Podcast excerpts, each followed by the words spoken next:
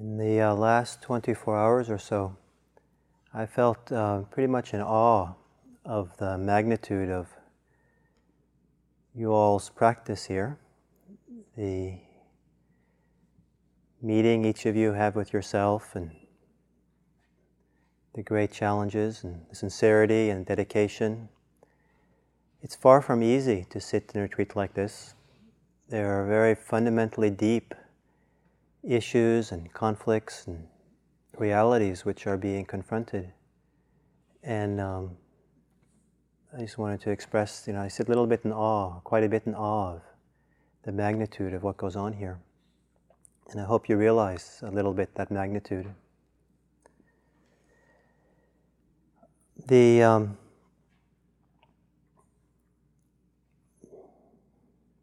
there are not a lot of um, early accounts in the Buddhist scriptures of the Buddha's enlightenment or the quest for his enlightenment. But one of the few passages that talk about his decision to go out and seek for liberation um, has it this way, where the Buddha said, or he considered, it doesn't seem proper or appropriate for me who am, su- who am subject to sickness, old age, and death, that I should seek after other things which have the nature of sickness, old age, or death. Rather than seeking after things which have the nature of impermanence and death, let me seek that which is um, unaging, unailing, and that which is deathless. And so it was that quest for the deathless, for something outside of the, in a sense, perhaps, outside of the realm of our impermanent life that the Buddha was seeking. And he knew, as well as many of us know, that the world of impermanence is a world of both joys and sorrows. And depending on your, your, your condition in life, you might feel there's, their sorrows outweigh the joys. So he was seeking, and so he sought for many years. And then, when he sat underneath the Bodhi tree and became enlightened, there are also not very many descriptions of what that experience was like. But the clearest, one of the clearest uh, descriptions in the discourses is that in the early morning of the night of his enlightenment, he was able to uproot or eradicate the three, the, the three outflows, the three leaks, the three uh, major forms of craving or clinging, which um, you could say maybe leak our energy, but which are the source of much of our suffering. And the three that uh, were talked about in the course of his enlightenment? Are the craving for opinions, beliefs, craving to opinions and beliefs, the craving to becoming, to being something, to being somebody, to creating identity, and the craving to sensual pleasure, to comfort. And I believe that in that the Buddha was liberated of all craving, that those three are representative of all forms of craving, even though it might be hard to fit all of them into those categories. After he was enlightened, he went to, um, he was disinclined to teach. He thought that, well, this was pretty hard for me to attain. And I guess he maybe thought kind of high of him, highly of himself this is pretty high of my this is pretty hard for me to attain so you know i don't see that i can really teach this to others. And then as the story goes the great god brahma came to visit. And uh, immediately as soon as the buddha had those doubts and he said to the buddha he asked the buddha to please beat the drum of the deathless. He, the buddha had sought after the deathless had attained the deathless and then Brahma told him, please teach. There are people in the world who have little dust in front of their eyes, and they will be able to understand you. and so please beat the drum of the deathless. And so the Buddha responded in agreeing to teach. He said, um, The gates of the deathless are open. To me, that's a very powerful statement. The gates of the, death, of the deathless are open, the gate of the timeless, of liberation and nirvana, of that which doesn't age, get sick, or die, are open. Those are open. So, in a sense, for us to walk through. So, that the theme of the deathless, touching, tasting, attaining the deathless, is a very, was a very important one for the Buddha and for his teachings. And it's a little bit hard for us to understand. And it might be helpful to think of this very fundamental and profound pointing or teachings of the Buddha, that in order to, for us to understand it, we have to use this now very common, almost maybe American corporate saying, thinking outside the box. You have, to, you have to somehow be able to imagine yourself or somehow begin to think outside the box or step outside the box if you really want to get release or liberation or freedom from suffering, from craving, in the way the Buddha was pointing to. And that, in a sense, is a very tall order because many of us are constantly thinking inside of our box. We don't even know we're in a box. So, you know, a lot of good it does for me to you're guilt to say, you know, think outside the box.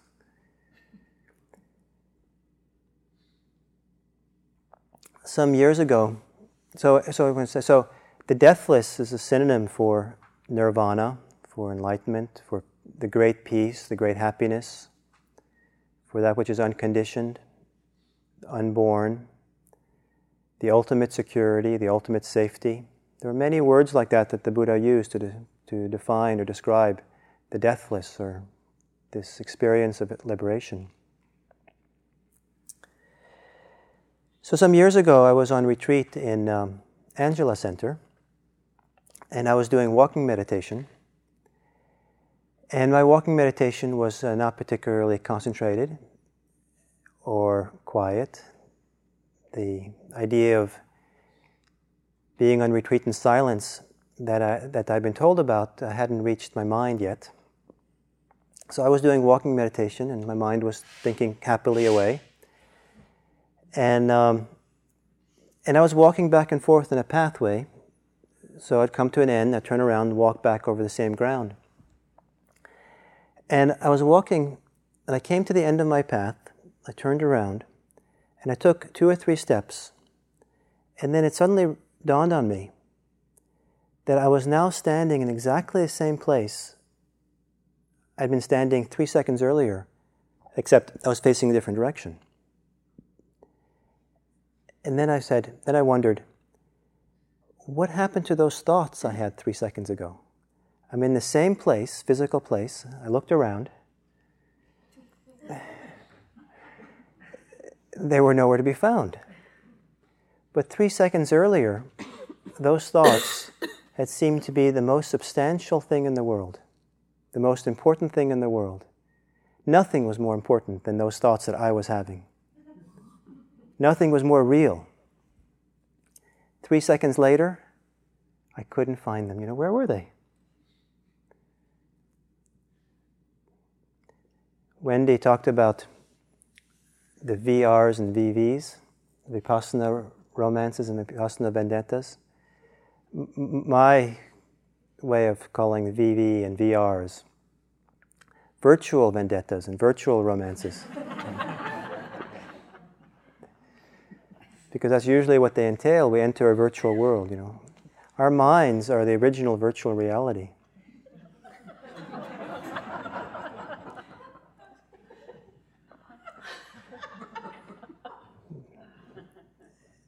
and um, And we take this mind so seriously. We take these thoughts so seriously. The words, the concepts, the beliefs. So I sat there, and I, stood, stood there, kind of looking around. Where were those thoughts? And they weren't there. And what's on the other side of your thinking? Is there a you outside of thinking? Do you think that your thoughts are you? Is that the assumption you're operating on?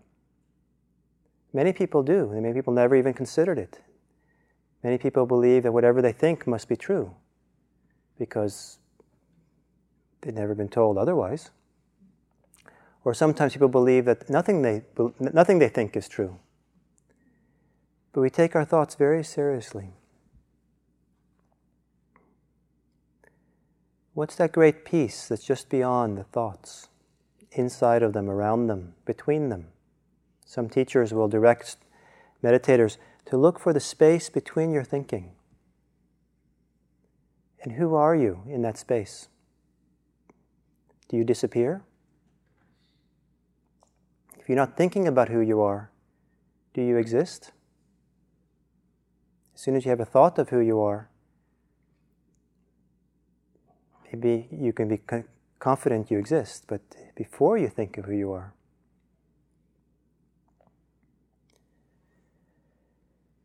So, our thinking. Some of you have heard this many times from me, but this. If someone followed me around and spoke next to me as incessantly in my ear as I speak to myself,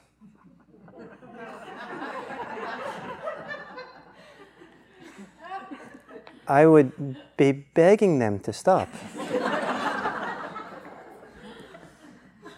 Unless, of course, more powerful feelings arose. At the, because, I mean, it isn't simply the incessant discussion, but this person, it, it's so repetitive. I mean, how could this person be coming and saying the same thing to, in my ear 500 times in a day, over and over and over again, same thing over and again? You know, I would think the person, you know, was crazy. but what's really amazing is that every time I have that thought, even if it's been, even if it's been 500 times, it's just as interesting.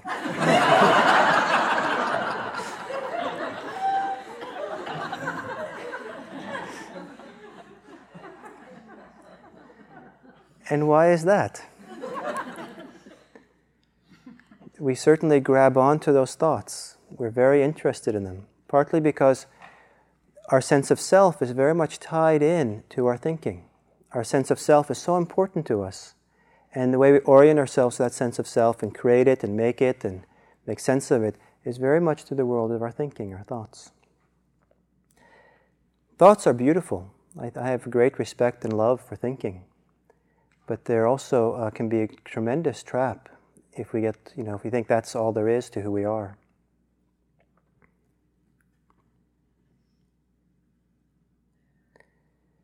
It's, necess- it's really helpful in, in practice if we begin becoming disenchanted with our thoughts. And the word disenchantment is a fascinating word because it's, it's to no longer be enchanted disenchantment has maybe kind of negative connotation in English these days. But if you're enchanted, the function of Buddhism is to disenchant you. No question about it. If you're enchanted, to be enchanted with wealth, status, money, relationships, houses, great meditation experiences. In, um, I remember some years ago in Ajahn Sumedho's community, maybe Ajahn Sumedho was teaching or someone about how it's a really important um, stage in monastic life is after the, the monk or nun has been there for about five years and they're no longer enchanted.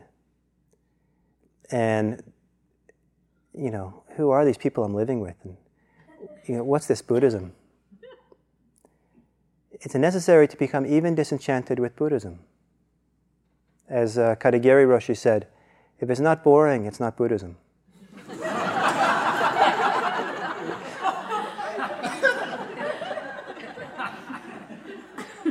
so I'm afraid many of you are still enchanted. and I'm afraid that once you start getting disenchanted, some of you will leave. You know, if you're not enchanted, why bother?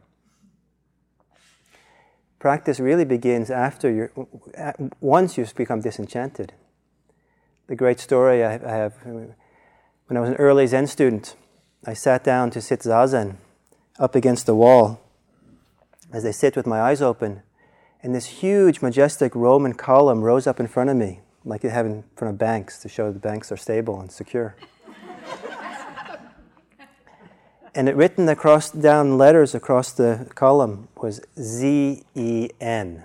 Very great engraved letters. Pretty impressive. I don't know when the hallucination stopped, but what happened was that I then reached forward to grab this column. And as I did so, it vanished and my forehead hit the wall. that got my attention. I realized that I was enchanted with Buddhism.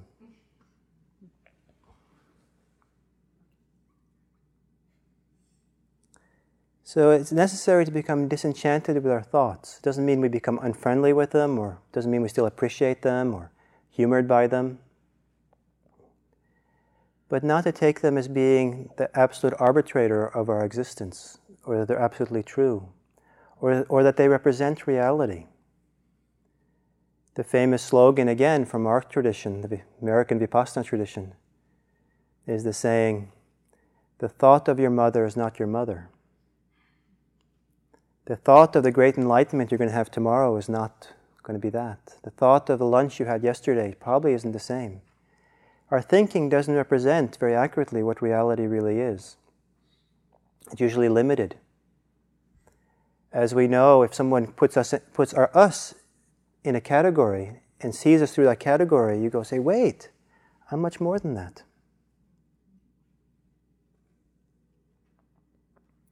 So to become disenchanted with our thoughts gives us the opportunity to begin approaching the great peace that's possible when we're no longer so enchanted, we're no longer so powerfully motivated by our thinking, caught by them. So, part of what we need to do in this practice of mindfulness is become real students of how we relate to our thinking. Not just the thoughts themselves, but how do we relate to them? Do you take them for granted? Do you take them to be absolutely true? Do you take them to be mistrustful? Do you, how do you, do you have a relationship with them? It's often invisible, our relationship to them. Do you grab onto it? Does a thought come up and that's a juicy one, and so or do you justify sitting here?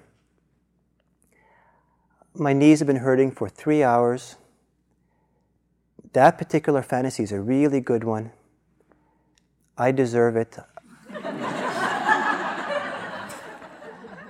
I'm going to take a break. Thank you. And off you run in your fantasy.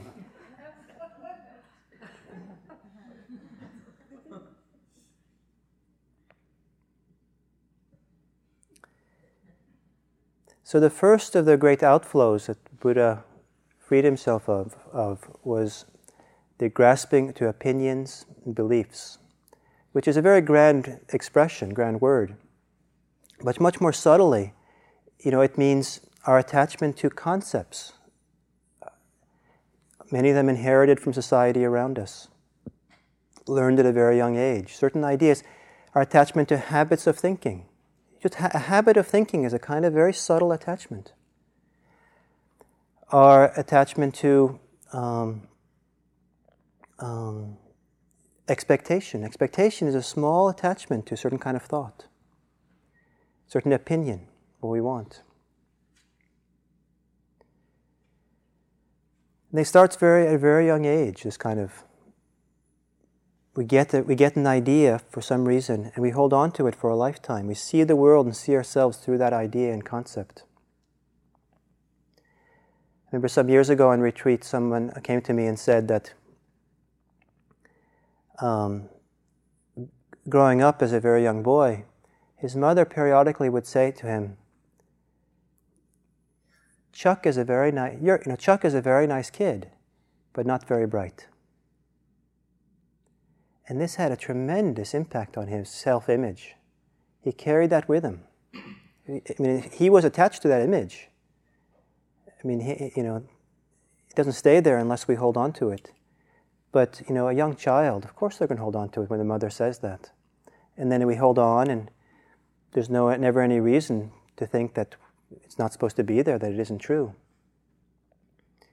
Very deeply ingrained ideas enter into our psyche that the world is not safe, that the world is safe, that other people are threatening, other people are not threatening, that I'm worthy, that I'm not worthy. Even good concepts of self can, be, can have a little bit of attachment holding on to them. So the attachment to opinions and views is quite profound. The next attachment, the next outflow, is the clinging to becoming, to being, to having an identity, to being somebody. There's nothing wrong with being somebody. We're all somebody. You're not somebody else, so. not lately, at least. So, but it's okay to be somebody, but it's the holding on to it and, and the creating it most of us are, are representing ourselves to others all the time. We, we, have a present, we have a way we want other people to see us. We present our, that side of ourselves to them.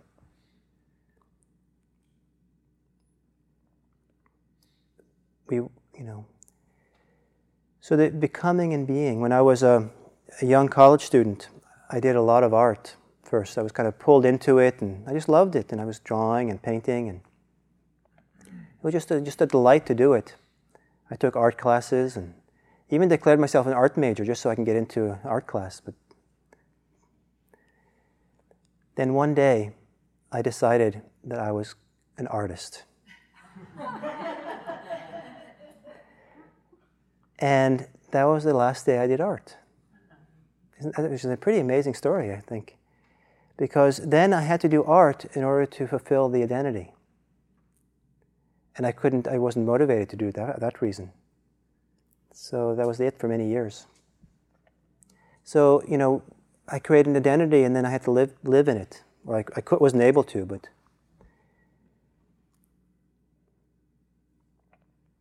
And so we want to become something. We, we have become something and we're holding on to that. We want to become something more or something less. Some people, when they're wanting to become something, what they want to become is they want to become nobody and it's great to come to it's great to be a Buddhist if you want to be nobody because Buddhism teaches nobodies, right? No self. So I've arrived. Finally, a religion that understands me. but nobody, you know, to be attached to being nobody is as dangerous as, any, as being attached to being somebody.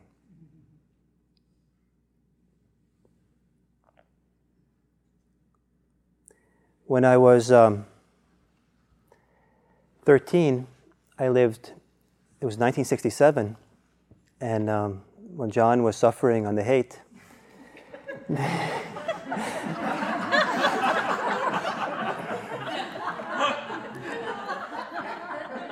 I was kind of a happy go lucky hippie wannabe.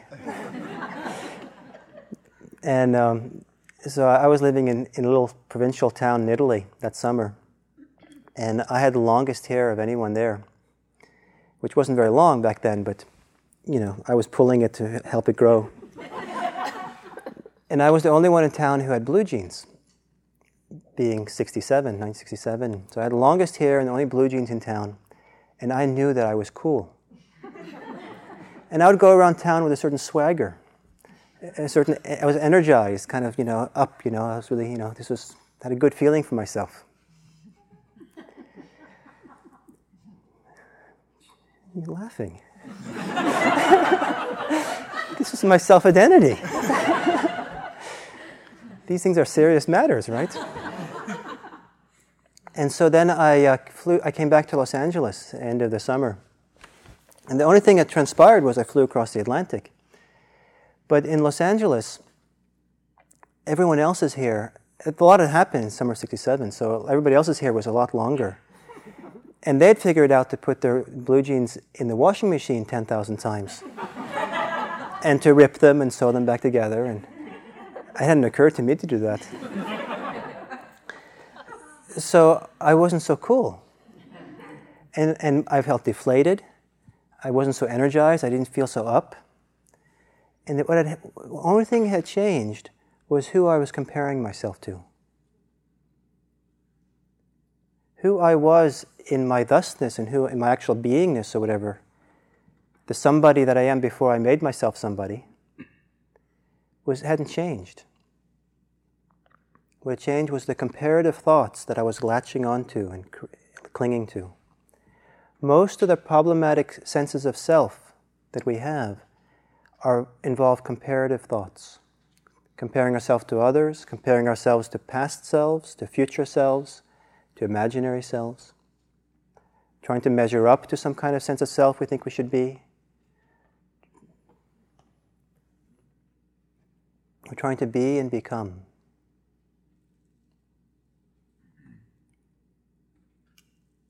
It's interesting to, to reflect back, those of you who are old enough, where you can do this over enough decades, to reflect back on some of the fundamentally important concerns about your sense of self that you've had over the decades, and how you're so glad not to have some of them anymore. The, the pimples when you were a teenager. I was so mortified you couldn't believe. I, I was d- devastated, destroyed. I, when in seventh grade, my first junior high school dance, at the end of it, my father came onto the dance floor to get me.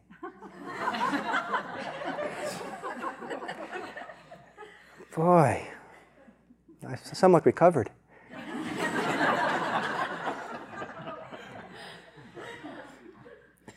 But you know, to watch, you know, how the kind of concerns we have, things that are so important, that as we get older, we have some little bit, oh, you know, we see, we kind of a little bit know better, we know better. We don't see it as being, you know, the pursuit of wealth when we're young, or status, or pursuit of certain relationships, or the centrality of some things that seem so important to our well-being.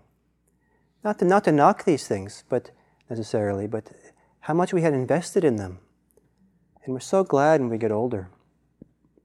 One 65 year old woman told me, I finally realized I don't need a man.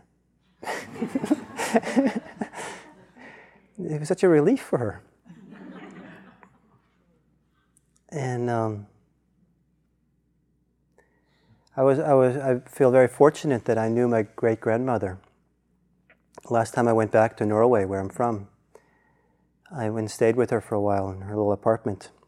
And uh, she was in her late 80s, I think. And if you've been to Minnesota, you kind of know the type, I think. She had a kind of white afro and very round, red face, and very sweet woman. And I go, I would go sit with her and just have darshan, because you know, you, I would, we, we wouldn't talk much. She would sit in her rocking chair, and she did a lot of lace and knitting and stuff, and and I don't know really what was going on inside of her, but my sense and why I liked sitting with her, even though we didn't speak, was she was so at peace. It felt like she'd done it all. She no longer needed to be anything for anybody. She didn't need to impress me or impress herself or accomplish anything. She could just be. And, she, and her be, just beingness was very peaceful. It helps in practice, it helps in the process of liberation if we can get disenchanted with the pursuit of being someone, becoming someone.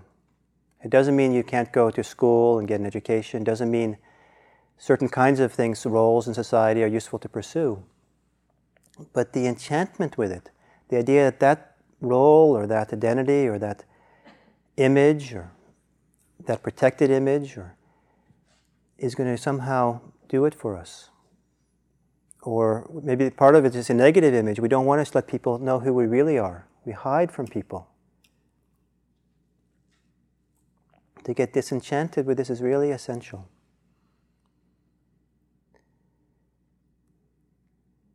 So as we get older, there's some of this wisdom that happens. And um, think uh, sometimes we get disenchanted after the fact, sometimes late after the fact, but with some of the things we were enchanted with when we were younger. And I think of Buddhism as a little bit as being a practice of accelerated aging, which, you know, is not, not in the advertisement.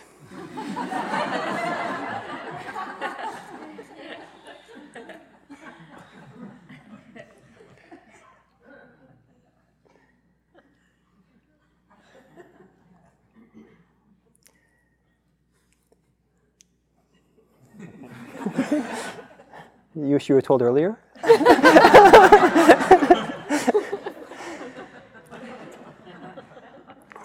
See, you're supposed to get disenchanted.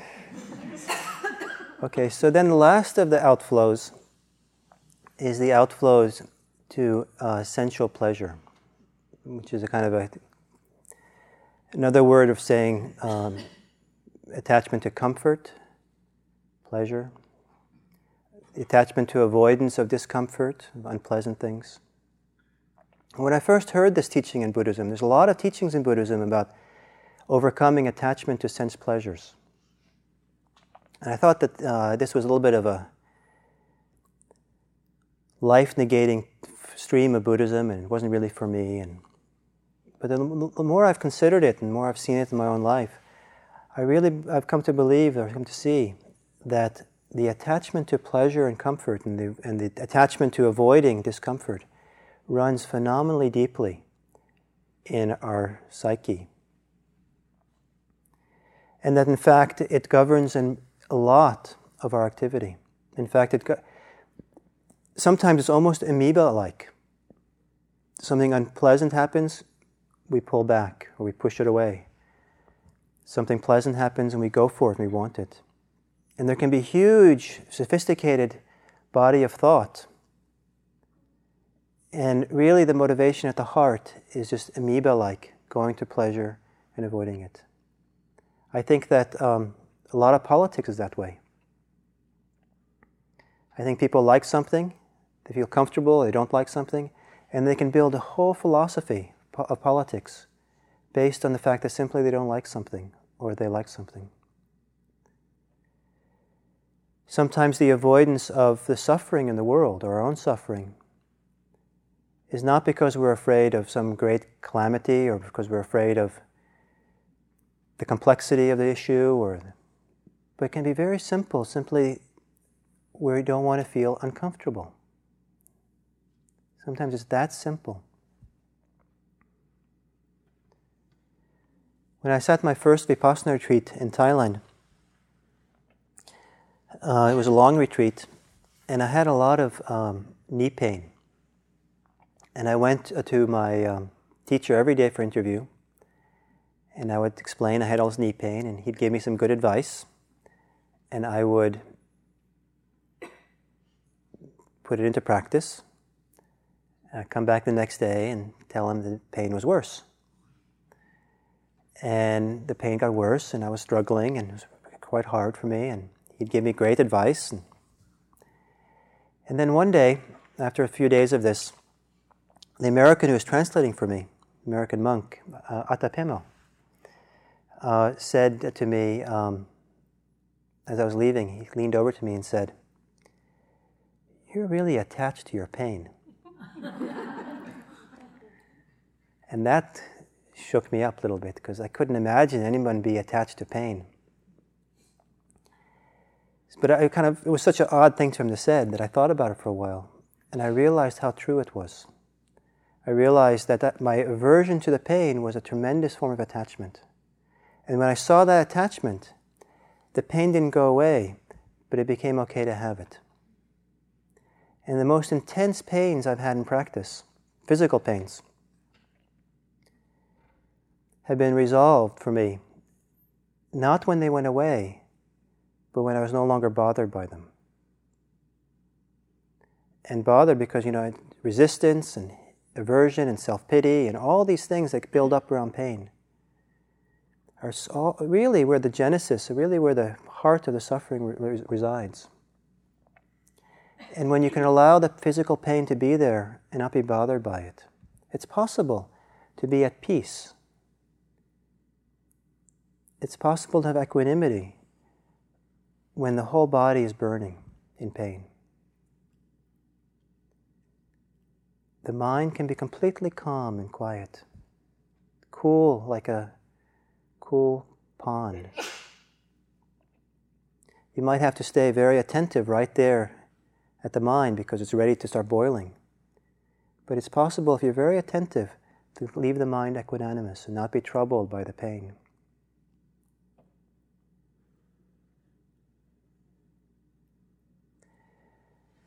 I'm struck very much, that probably many of you are, of the tremendous comfort we have at Spirit Rock. I suspect that if the Dharma, down through these 2,500 years, was dependent on this level of comfort for its survival, it wouldn't have survived. and I think it's really wonderful we've created this center here. And I, I, wouldn't, I don't want it any other way. But it lends itself, I believe, to the notion that we need to be comfortable. We should be comfortable. It lends itself to actually a very, uh, it lends itself to kind of a narrowing of the scope of what uh, Buddhist practice is all about. Um, it lends itself to narrowing to it's all, all about my meditation. And let's make the conditions as comfortable as I can so my meditation can be as comfortable as possible so that I can have whatever part of the, the value of uncomfortable situations in practice is that it challenges this part of us that always wants to be comfortable. And it shows us that it's possible to be at ease in uncomfortable circumstances. And it is a little bit of a, you're getting a little bit of a, you're getting a little bit shortchanged here at Spirit Rock. You know, there's a little kind of, you know, it's a little bit of a it wasn't quite designed right. You know, they spent a little bit more money, they could have made it a little bit more comfortable.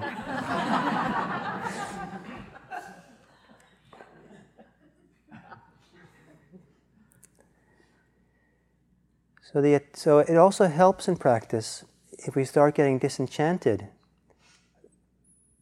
with pleasure and the role that pleasure can have in our life.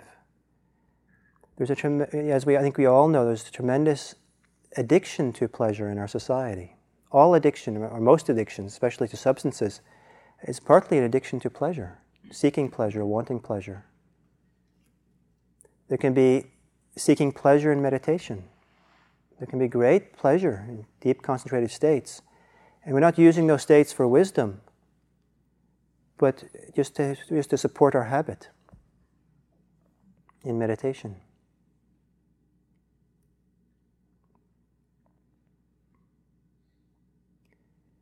Some people ha- have this assumption when things are uncomfortable or there's pain or things are unpleasant, it means that something is wrong. It means something is out of place. It means something is wrong with me. I'm off. I'm mistaken. It's my fault.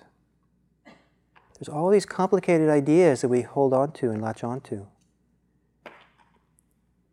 Be disenchanted with pleasure, to dissuade ourselves from all the beliefs we have around what discomfort means. So those are these three, these three great attachments, three great outflows. Opinions, concepts, ideas. Becoming, being, identity. And pleasure, comfort. I don't know what proportions it is, but I think that a big percentage of our attachments are in the first category. It's attachment to concepts and ideas, which basically comes down attachment to thoughts, which basically comes down to attachments to something which is un- insubstantial, the most insubstantial thing in the world, that actually you can't even grasp. It's an illusion that we're grasping. It's an illusion. John's wonderful analogy of putting your hand in the fire to grasp it. Thoughts are more ephemeral than even the fire, you can't hold on. I love that analogy because you know you can put your hand in the fire and burn your hand and then blame the fire. You could say, it's reasonable to say the fire is causing your hand to be burned. But spiritually or karmically or psychically, that's not really where the responsibility lies. It's in the grasping for the fire. We need to turn around. Buddhist practice is a practice of turning around and seeing where is the responsibility. Where is the cause, the psychic or the karmic or the spiritual cause for our suffering? And it's always in our grasping. So we have to kind of begin appreciating the tremendous power of grasping and begin taking responsibility for that grasping. Understand it. Part of the reason why we focus so much on being in the present moment in this practice is not because the present moment is the God of American Buddhism, but rather because the present moment is a place we have a chance of seeing what only happens in the present moment, and that is grasping. Grasping doesn't happen in the future. It will happen in the future, but it's not happening in the future now. Grasping is happening right now. To see that and take responsibility for it. It's a very hard thing to do. And that's why it takes a lot of compassion and kindness and gentleness and time to develop the practice of mindfulness, to develop all the acceptance we can.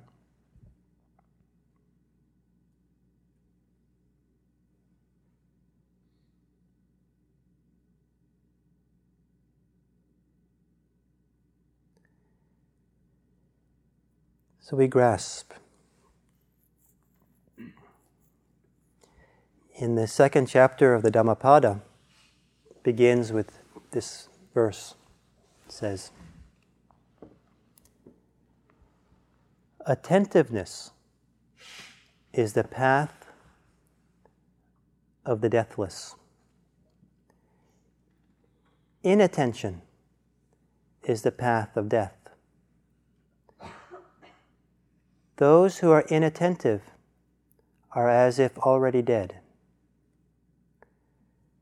Those who are attentive will never die.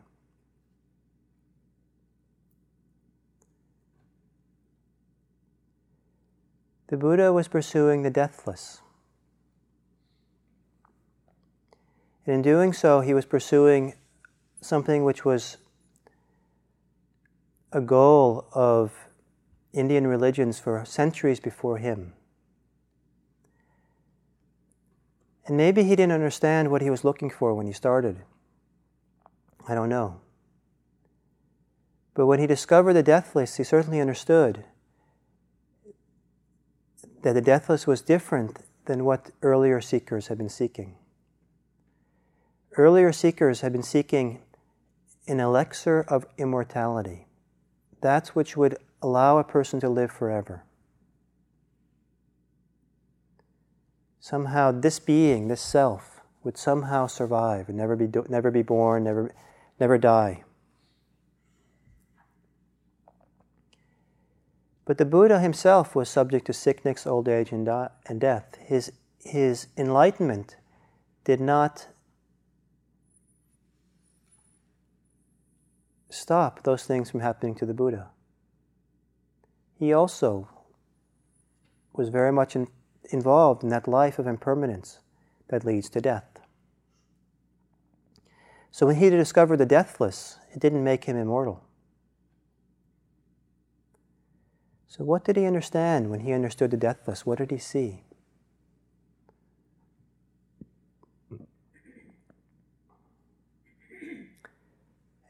Attentiveness is the path to the deathless.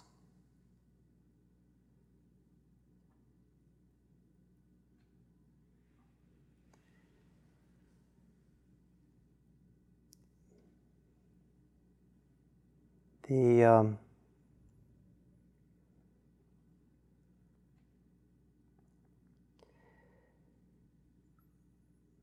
our attention, our awareness, which is such a precious part of who we are,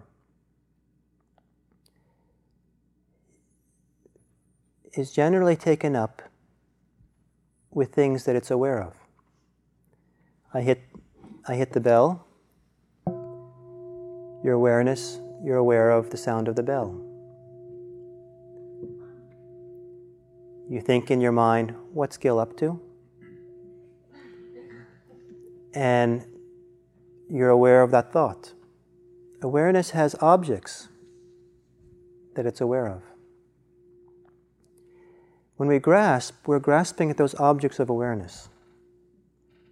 Sometimes we're, we're, grasping at things outside of us in the world, and sometimes we're grasping at things inside of us. But we're grasping at objects. The five hindrances are very much arise when we begin objectifying the world, living in that object world. It's very obvious with the first two hindrances. Desire is when you have a desire for an object. Aversion is when you want some, want some object to be away. You're living in the world of a kind of subject object world. Objectifying. You're involved in concepts out there, or ideas, or things out there. It's possible to heal that objectification by not getting rid of the hindrance, but pulling back from the object and dropping into the felt sense of having that desire or that aversion.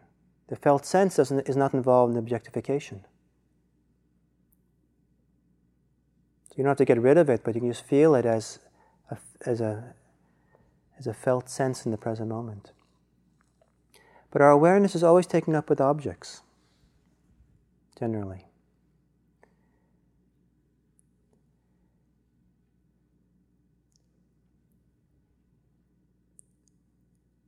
My understanding is that the deathless is awareness,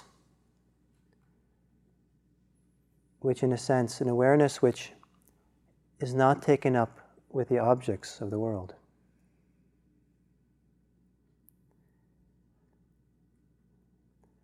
That when it's kind of like the timeless. Timeless is another word for the deathless. Where does a, where does a timeless occur? Is a timeless going to occur Tuesday at noon when you're driving across the Golden Gate Bridge in traffic? Sure, but the timeless is happening right now. The timeless present, it's often called. There's something about the present, this moment right now, that people can feel. You can, you can maybe feel, maybe vaguely, maybe strongly. There's something timeless about this, something almost eternal. In the timeless, pre- this is exactly the same timeless present that the Buddha experienced when he was alive. In the timeless present, there's no difference, no separation between the Buddha and us. The deathless belongs to something right now. The deathless doesn't belong in the future. It's not a promise for eternal life. It's not something in the past. It's only available in the present right now. When the, when the mind is not grasping, when it's not involved in the objects of things out there that's going to manipulate and, and change and adjust. And this is why it takes thinking outside the box. Because if it's not an object that you can manipulate or control or use to, for a sense of self or use for security or whatever, what good is it? Why bother? It doesn't really fit any of the categories of things that we think are so important in our lives. It's not very productive.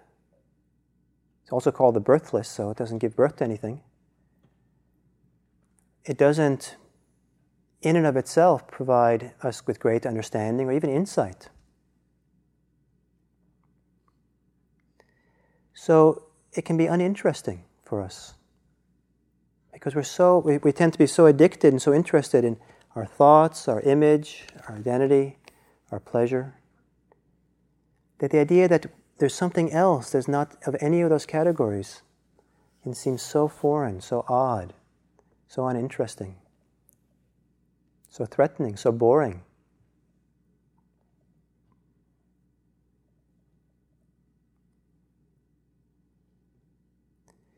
Attentiveness is the path to the deathless. I think it's the nature of awareness that awareness in and of itself has the quality of seeming or feeling deathless.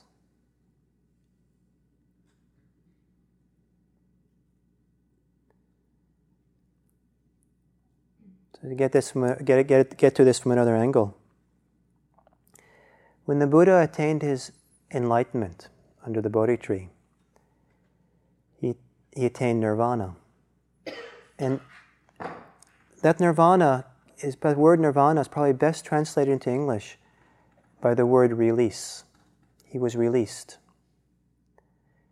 Many of us are seeking relief. The Buddha was not seeking for relief, he was seeking for release.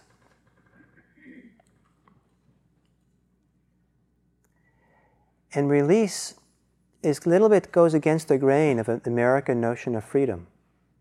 The American notion of freedom is a freedom to do whatever my impulses are. Freedom to buy as much as I want. the freedom the Buddha talked about was not a, that kind of freedom, but rather he was very, very clearly, it was a freedom from. Freedom from our impulses, freedom from greed, from hate, delusion, freedom from the constrictions on the heart, freedom from our drives, our addictions.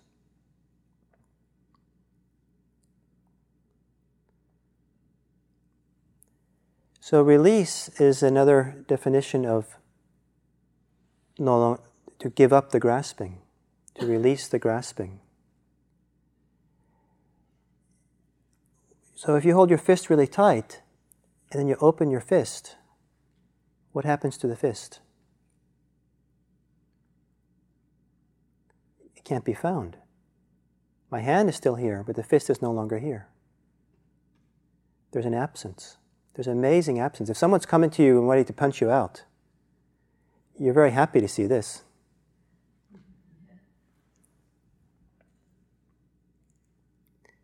In a sense, the deathless is the mind that doesn't grasp. In a sense, the ultimate goal of Buddhism is to be open handed. The ultimate goal of Buddhism in a sense, doesn't really exist. Isn't that something? Imagine going to your friends in other religions and saying, well, our ultimate goal doesn't really our ultimate goal doesn't really exist. Well, at least we know it.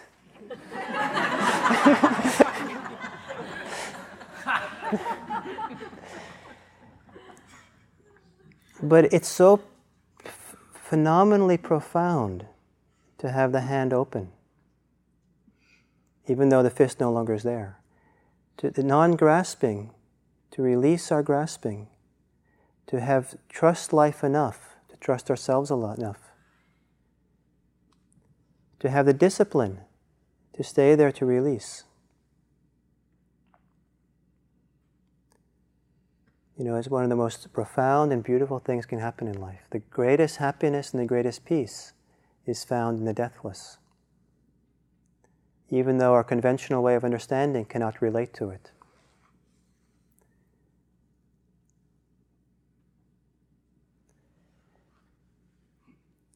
So, as you sit here and practice,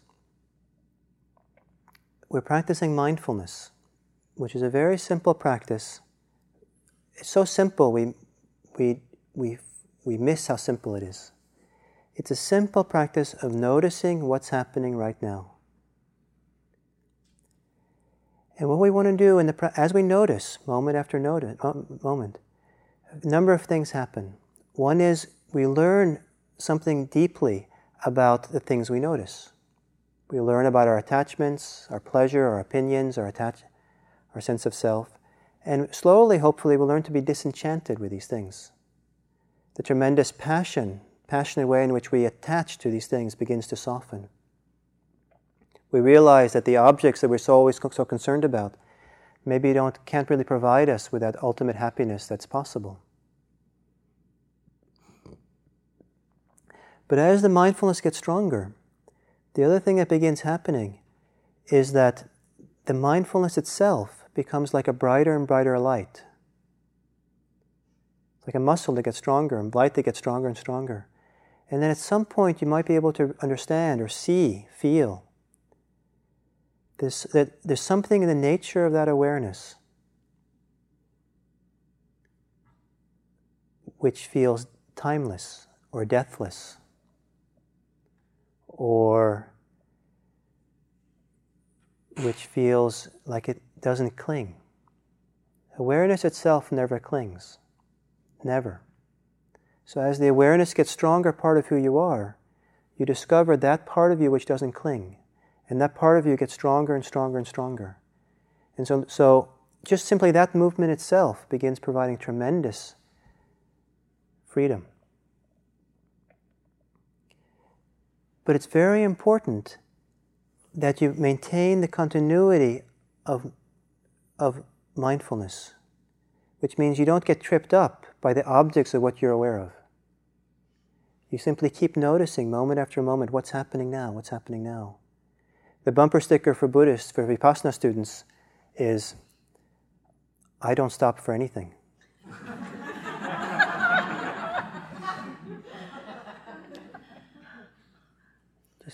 And it takes real discipline to do that, to stay and be present and be present, present. And here comes this great important issue. Notice, so you notice that, you accept it, you bring your attention to it, you don't discount it, you don't disrespect it. But you, you, you don't stop for it. You just keep looking at it and keep the noticing the flow of attention. If you're going to sharpen a knife, it doesn't matter what whetstone you use. If you want to sharpen your mindfulness, it doesn't matter what object of mindfulness you have. It doesn't really matter what experience you're having. The point of mindfulness practice is not any particular experience you're having. The point is to sharpen the mindfulness on the experience you happen to be having right now. And as that mindfulness gets stronger, as you have the courage and the confidence and the trust that it's okay to keep going and not stop and get hung up by what's, what's happened, just keep noticing, noticing, noticing. You might notice something about the timeless, the deathless. You might notice something about the nature of non clinging.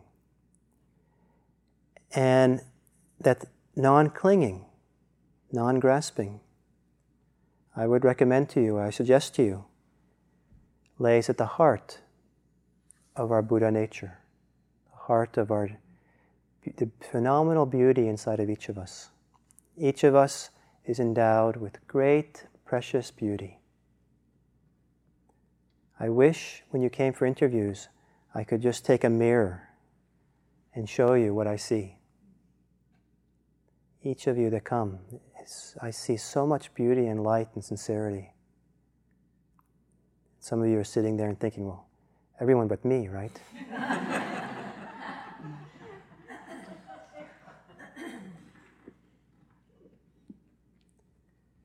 so may you all enter into the gate of the deathless. It stands open, waiting for all of you.